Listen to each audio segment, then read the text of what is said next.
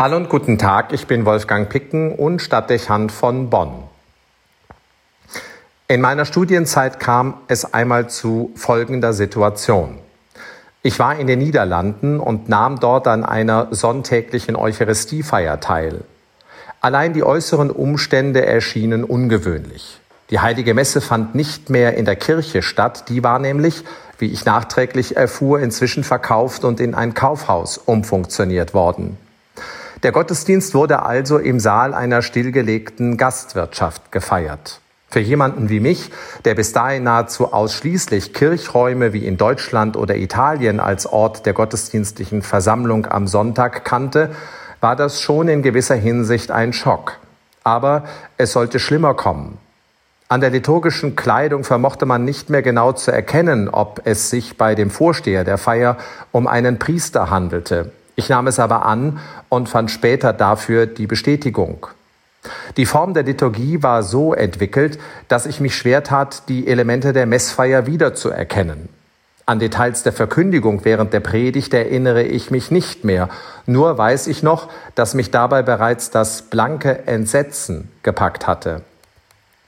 Der Höhepunkt entwickelte sich dann aber zur Gabenbereitung. Der Zelebrant leitete das Bevorstehende mit den Worten ein, dass es Jesus darum gegangen sei, ein Mahl zu feiern und Gemeinschaft herzustellen. Deshalb sei es unwesentlich, was er dabei gegessen und getrunken habe. Damals seien es Wein und Brot gewesen. Heute würde er, um die Gewohnheiten vieler einzubeziehen, Fritten und Cola verwenden.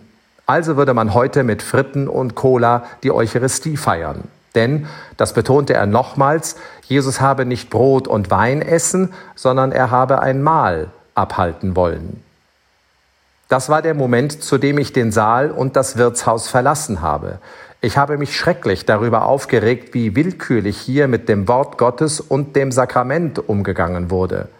Trivialer, fast müsste man sagen primitiver in der Argumentation geht es kaum.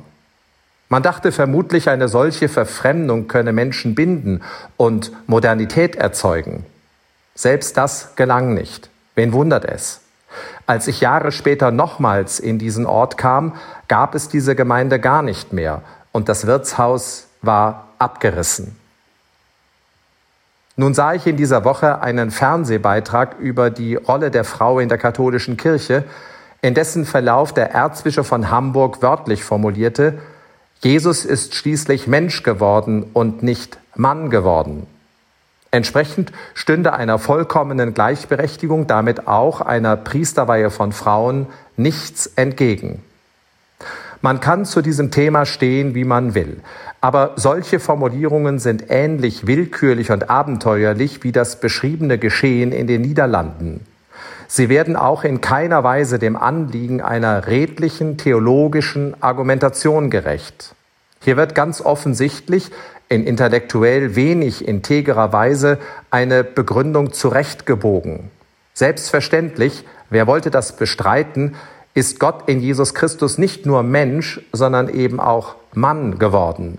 An dieser Feststellung führt kein Weg vorbei. Das zu leugnen ist Irrsinn. Sicherlich kann man die Frage aufwerfen, ob die Tatsache, dass Jesus als Mann und nicht als Frau Mensch wurde, vielleicht relativ und unbedeutend sein könnte. Doch es ist unmöglich, darauf eine Antwort zu geben. Jedenfalls sollte mich wundern, wenn Hamburgs Erzbischof hier mehr wüsste als wir alle. Stattdessen sollte man davon ausgehen, dass das, was Gott in Jesus Christus tut, nicht willkürlich oder zufällig geschieht, sondern gute Gründe hat, auch wenn wir diese vielleicht nicht mehr erkennen und erklären können. Es ist ein leichtfertiger, wenn nicht gefährlicher Umgang eben mit der Menschwerdung Gottes, wenn man durch subjektive und zeitgenössische Interpretationen die bestehenden Fakten in der biblischen Überlieferung aufhebt oder sogar in ihr Gegenteil verkehrt. Wie kommt man dazu zu behaupten, es sei Jesus unwichtig gewesen, dass er Mann war? Wie dass er heute nicht Brot und Wein, sondern Cola und Fritten für die Eucharistie verwenden würde? Wie kann man die Behauptung aufstellen, dass er manches, was er gesagt hat, heute nicht wiederholen würde?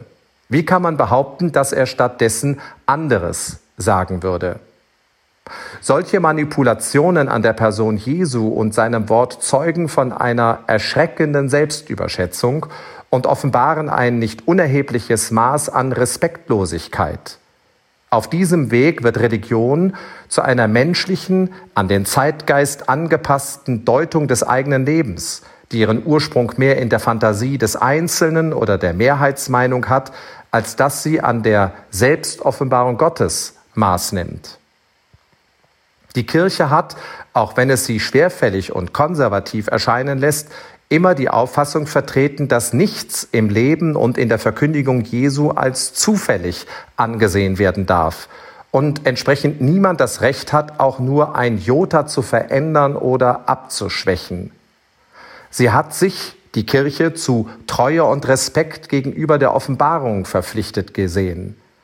Wo man davon abweicht, läuft aber Kirche Gefahr, ein weltlich Ding und Christentum ein Etikettenschwindel zu werden.